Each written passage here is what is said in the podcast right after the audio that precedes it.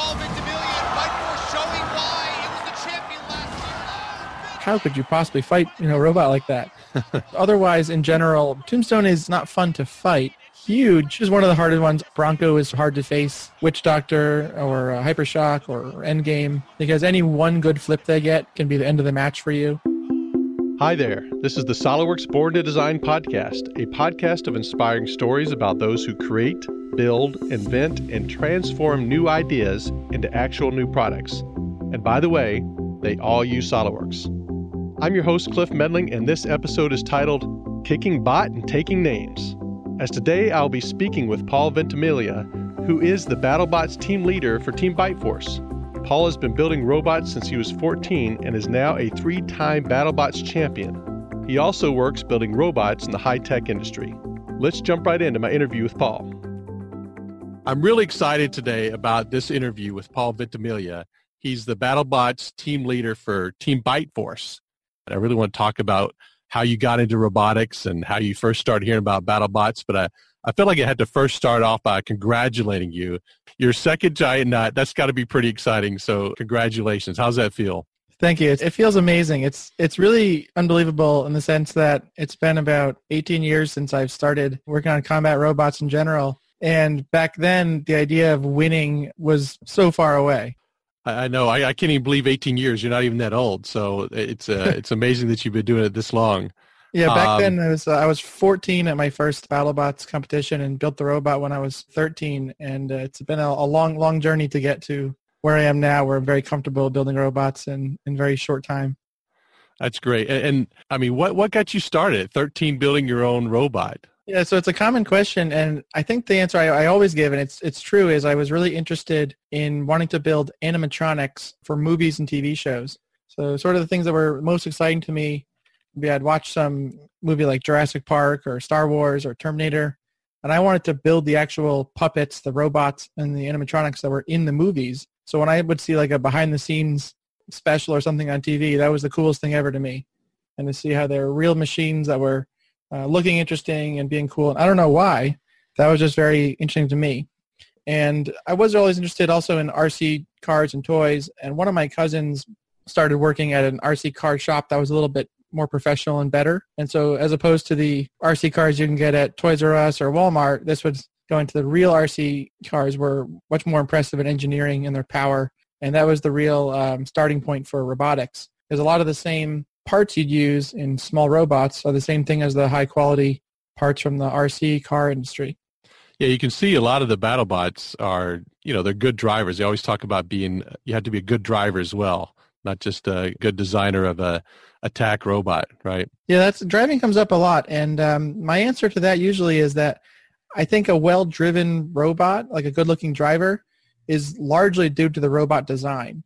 So when, when I see um, what appears to be a good driver, I, I think it's largely attributed to the robot. So okay. What I mean by that is if you have, let's say, a long robot with four or six wheels and you tell it to go straight, it's probably going to go straight pretty well. If, if you have, for example, a two-wheel drive robot, though, it's a lot harder to control even just going in a straight line. So a lot less traction and they're maybe dragging some part of the robot. And so when I see a robot that you know looks awfully driven, it's often just because it's two-wheel drive, and that's a squirrely type of robot to drive around. And so there are certainly good drivers and bad drivers in the sport, but I think the engineering of the robot has a lot more to do with it. That's interesting.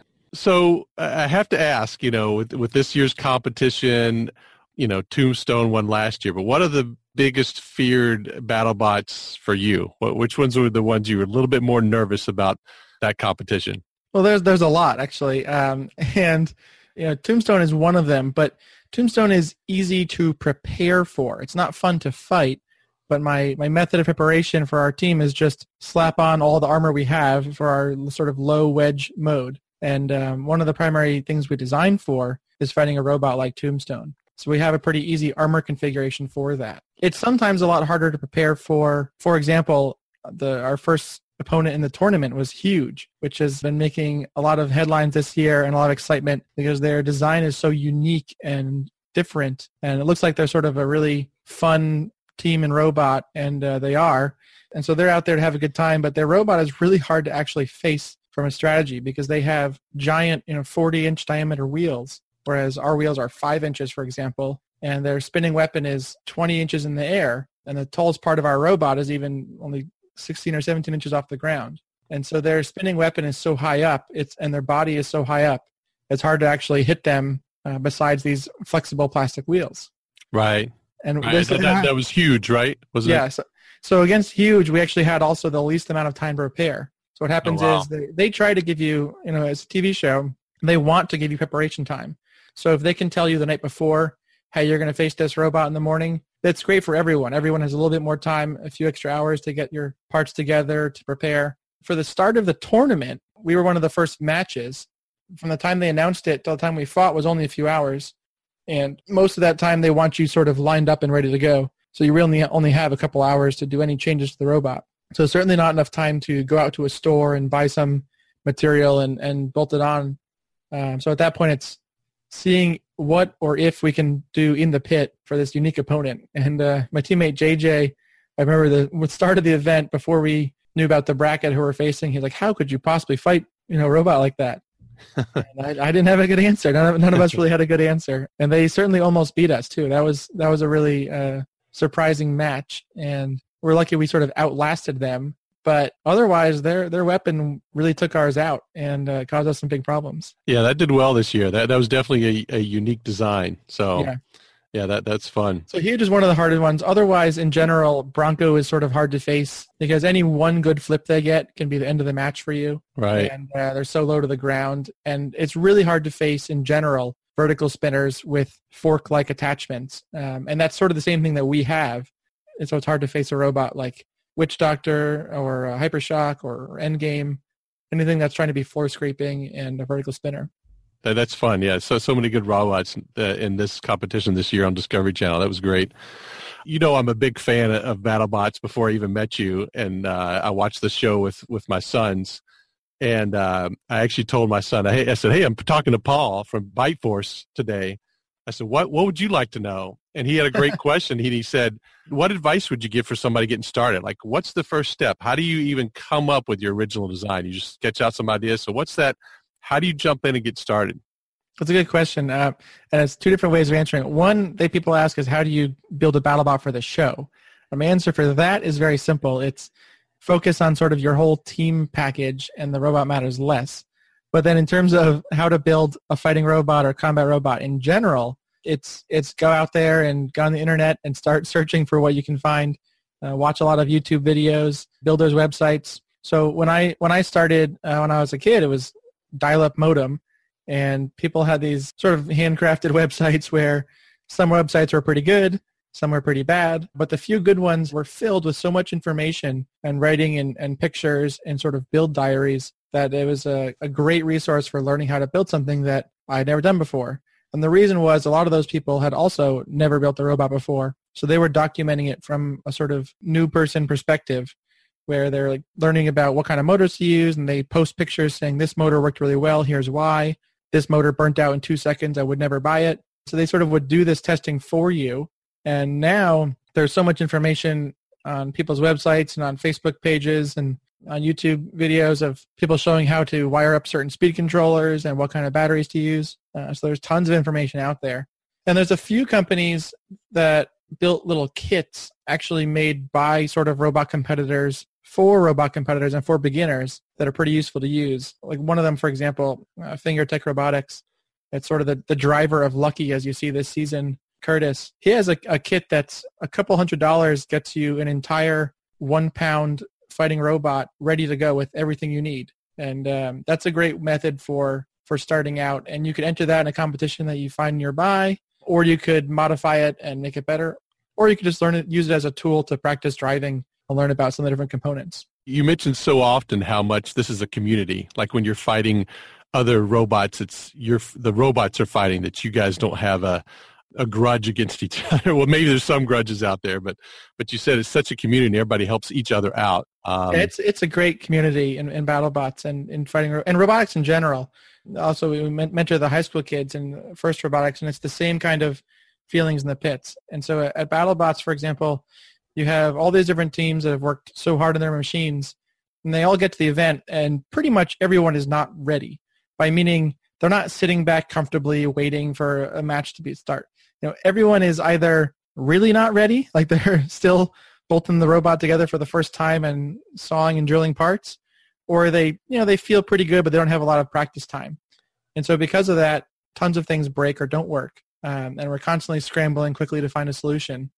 And your best resource is just asking another team who's right next to you, who is probably an expert in the sense that they just solved that same problem, you know, hours ago or days ago, or they're using the exact same component as you. So it's pretty cool at the event to be able to just walk 20 feet away and find someone who says, "Oh yeah, no problem. I've done that before," or "Here's the part that you know you just broke. I've got a spare one right here." Yeah, it's got to be fun because when you're at the event, it's a, it's a lot of like-minded people who love robots and love what they're doing. So it's got to be a, a fun time, even though you're worried about the next competition. So we, you talked a little bit about community. I know, and I know you're doing a lot with your local robotics teams and mentoring. I'd love for you to just elaborate on that a little bit. What you're doing and and uh, how you're helping the community and the next generation of uh, robot uh, engineers. Or yeah, I think engineers in general. I, I hope it, I hope it's um, I've been a mentor of the FIRST robotics. FIRST is an acronym or for inspiration and recognition of science and, and technology. And uh, that was created by Dean Kamen in the early 90s. And I learned about it when I was a mentor of the program at WPI because a lot of the people in the same lab I was building robots in were saying, hey, we have this team. We work with these high school students. You should, you know, help out. Join our team as a mentor. And I got sort of hooked in that because it's a great program in terms of um, competition robotics and using engineering in a competitive way. I think is a great way to learn a lot really quickly and teach a really broad spectrum of skills in terms of design and, and brainstorming initially, doing detailed work in SolidWorks, for example, detailed designs, uh, and then actually getting those parts made by yourself and by external shops all within days and not months, and then testing out your ideas. And then at, at the event, you're learning about how to work with other teams and people, how to fix things quickly under sort of stressful situations. And if you're like myself and you weren't really into a lot of other sports, then it's a great outlet to have all the sport benefits also, like uh, just rooting for a team, working together, trusting your teammates. Uh, so that's all really big. That's great. And and you know, we talk a lot about STEM. I just think especially with the drones these days and the robots and the battle bots, it's a great way to introduce um, you know, younger people to engineering because we still need a lot of engineers. So with that, you know, what what what what's the future in your opinion for robotics? What's your vision for the future of robotics? Yeah, it's it's really exciting stuff. Um, I mean, so I'm thinking back to when I was a kid and sort of the only robot kit and parts I could sort of have were the original Lego Mindstorms kit, which which was great, but we didn't even have a computer that could program it and all sorts of limitations and problems. And now those you know kids that are 11, 12, 13 have things like the the Vex Robotics kit, which is like real metal parts, real motors and gears, and, and real programming. You know, they buy those kits at home or have in the classroom and they're between the ages of 8 to 15 they're becoming sort of robotics programming experts and learning about torque and motors. And so for the future i have some pretty high hopes. I think a lot of young engineers when they're you know age 20 to 25 get most of their work done in sort of all history going back into thousands of years. That's when a lot of those people do their most impressive work. And so by having more tools in the hands of kids when they're younger i think is going to start producing even more stuff really soon. Because those when those kids are turning 20 and 25 and they're working really hard. They're just that much ahead of the curve. And I work as my day job in sort of a robotic um, startup where we're, it's called Robby Technologies, and we're delivering packages or groceries with sidewalk delivery robots. And the, the goal is, you know, full autonomy.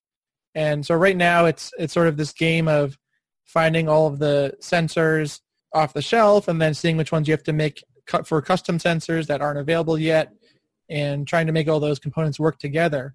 And that's still a big part of robotics today is just making a system of parts work together and a lot of finding those parts. And so each year there becomes more companies making more sensors and better computers and parts and more easily available where you can actually just click it and buy it at a good price and it arrives soon and it works out of the box.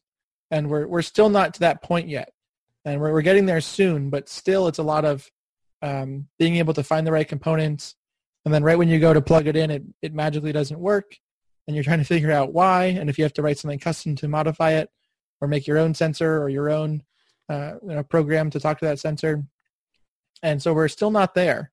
And I think that means there's a lot of um, opportunity for the future for when those things get better. It's it's it's exciting stuff. I agree.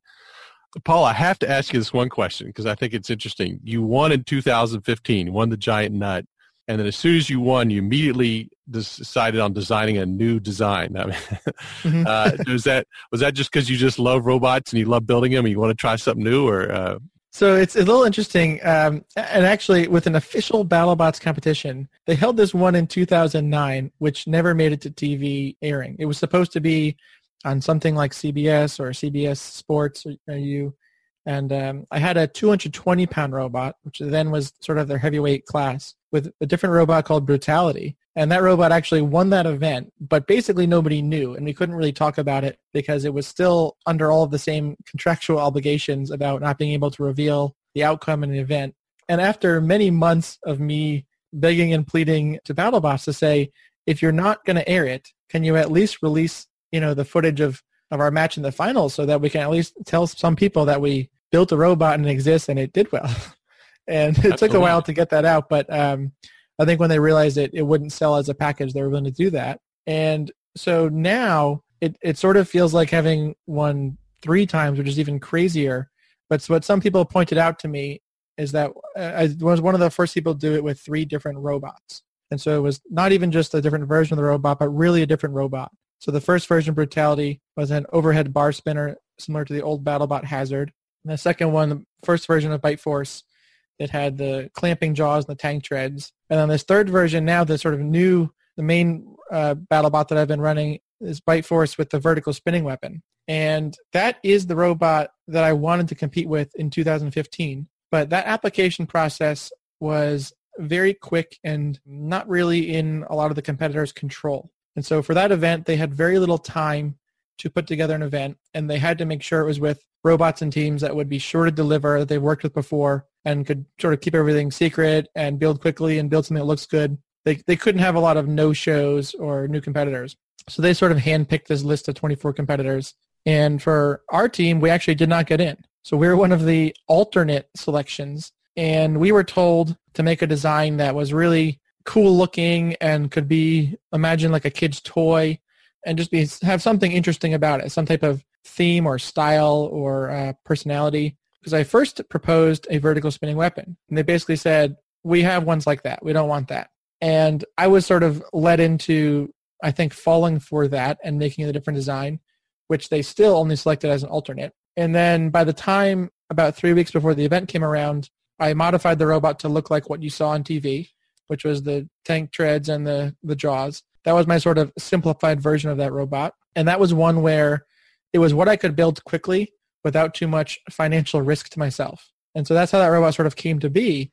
And only nine days before the event, we find out we were bumped up to one of the official slots. So at that point, we already had to take the plunge of buying all the expensive parts. And I was between jobs, so it was perfect timing. And one of my teammates was also between jobs that time. And that's the only reason we got the robot done we worked on it for about two weeks straight, full time. So for once we won, we knew that it would be a little different for the next year because BattleBots basically said we want you know the returning championship team, so it will be hard to not accept you with a new design. And so when we submitted the new design, it was sort of no problem, and that's the vertical spinning weapon. And I'd seen a lot of other robots with vertical spinners um, do really well, but I'd never seen it on sort of the heavyweight level until there was a robot called Electric Boogaloo and that robot sort of worked so well, I wanted to scale it similarly. I designed a lot of the weapon system based off of that robot. And sort of the, the rest was history, I guess. I had never heard that story. That's interesting. Uh, I, I, I thought Bite Force was the original design and went from there. That's that's interesting. More insight into the battle yeah, the, BattleBots the behind the scenes. Yeah. I was just going to say, you know, there's definitely a lot of vertical spinners these days. I think they're doing, realizing they're doing pretty well. Yeah, so now there's a lot of vertical spinners, and there will probably be some pushback it's a sort of easy to design to, to do well because there's you don't need as much horsepower and stored energy in the weapon to cause a lot of damage because you're using the floor to react against. So when you hit someone, it pushes yourself into the floor, but you're already on the floor, and it puts all that energy in the opponent pretty perfectly. Uh, as opposed to if you're a horizontal spinning weapon like a tombstone or a gigabyte, then you're pushing yourself away equally. So you have to sort of share the energy absorption. And vertical spinners are really common in the small weight classes. I used to have one 15 years ago in a 12 pound weight class, but um, we haven't seen them as much in the big big robots for some reason, and now there's a whole ton. Right. Well, they got to be fun because they flip things up in the air, right? That's, that's what yeah, makes it's, them it's a really good design which you can get a, a cross between offensive and defensive. So the front of, of Bite Force, we have a bunch of different um, sort of plows and wedges and attachments. And the idea is that if you put a big sort of plow in the back of your robot and you uh, use the idea of trying to stop them and then turn around and use your weapon on them, that's not going to look good in all of the judging uh, rubrics we've had recently. So in many cases, that could count against you because you're not using your weapon when you're attacking or you're not using your weapon to try to control. And so if you can put the wedge and the weapon together, then it's a lot better um, if it comes down to a judge's decision. That's great. Paul, it's really all I had. I feel like I could ask a couple more questions. I, I- I was going to ask about the one match that you had where you, you lost power for a little bit there and then Yeah. came back and won it. I was I was so nervous watching on television. I thought you were done. I thought you were out of the competition. Yeah. Yeah, that was pretty darn scary. I've never had something exactly like that happen, and I've really never seen it work to come out of it so well. So what happened was, uh, you know, we're up there. There's the big hit. I knew immediately the robot was unresponsive, and there's really only one possible source in that case. There's one power switch that controls everything, and then there's one radio receiver. Every type of other failure you'd have would be independent. And so for the whole robot to go down, it had to either be that main power switch or the receiver. And it's much more likely to be the receiver just because of how they're built and the you know, construction of them. And so one thing I tried was sort of restarting the transmitter. And I never thought to try that again. And what that would do is only would fix like a certain situation, which would be in case the transmitter had been oversaturated with too much radio signal from all of the production equipment in that room. There's lots of um, 2.4 gigahertz like Wi-Fi and microphones and lights and all sorts of wireless things in the arena. So if the channel is become saturated, maybe turning it back on again, it caught a clear channel would be the thing to do it. And it appeared to work. The reality is we'll never know exactly what it was that Uh-huh. um, made it work. So it's also vaguely possible that the power switch sort of metal contact had a, a divot on it and the shock it came and resettled on, or the receiver, you know, similarly had some type of weird boot up and when it restarted the transmitter it maybe helped connect again there's really no way to know but uh it takes a little luck sometimes to win. Yeah. It's a- and and so we, we had a big discussion after that match about what to do about that receiver, and we actually left it in for the, the rest of the tournament. And some people might say that's stupid, but the discussion we had in our team was this was weird. This is a fluke, but in reality, testing a new one is sort of equally likely to have an issue, and it's worked really well for the last dozen or fifteen matches I've used that receiver in. right. Um, they're all it isn't the same receiver as season one and season two so far. And we do shock mount everything really well. We have sort of rubber isolators and uh, additional sort of foam and all strain relief connections and glue and epoxy reinforced electronics. And we ended up sticking with it, and it turned out to be an okay and right decision because we were worried that we would put a new one in. It looks okay, but there's no way to really test that in the box. And so if you get like a bad cold solder joint or something, which appears to work fine on the bench, but in the arena it, it shows a problem, then there's no way to have any testing time on that. And so similarly, we made a big change during the event, which happened after the endgame match and before Bombshell, sort of our last match of the pre-qualifying matches. And we changed the whole weapon motor system to use all four mag motors as opposed to the one big motor we had before. And we wanted to get real box time on testing that new part out. And so that was a big deal to put that in a match uh, before the tournament and use it in a way that we stressed it really hard.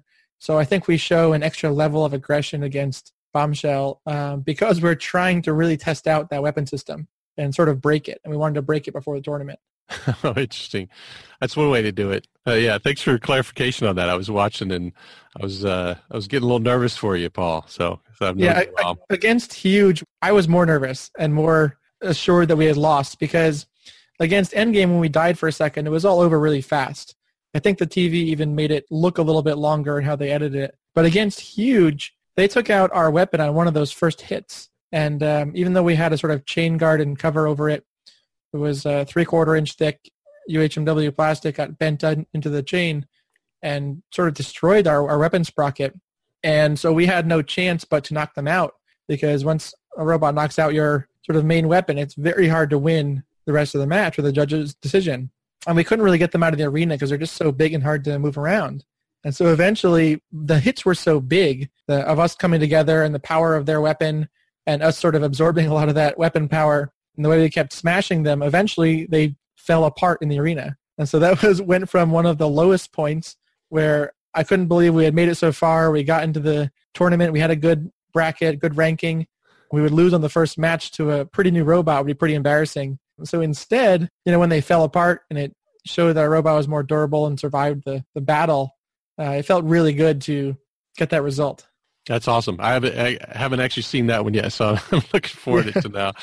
I know. So spoiler alerts if you haven't watched the whole season. I, I have been taping them on Discovery Channel. So, well, Paul, this is great. Thanks for your time today. I could talk for another hour about BattleBots, but maybe that's just me. But I think there's a lot of uh, SolidWorks users who are definitely tied into BattleBots. Uh, it's an interest for them as well. So yeah, thank you because it's always fun to talk to you about it, and, and I I know I always knew from the start that how you how into it you were. So it's always really cool when someone is both into it and a supporter of our team. So it's really thank you, Cliff.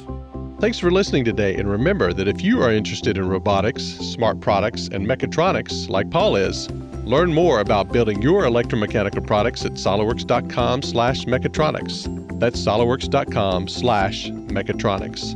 And hey, we'll be back again soon with more great Born to Design podcast stories at solidworks.com slash podcast or wherever podcasts are readily available. Until then, keep innovating.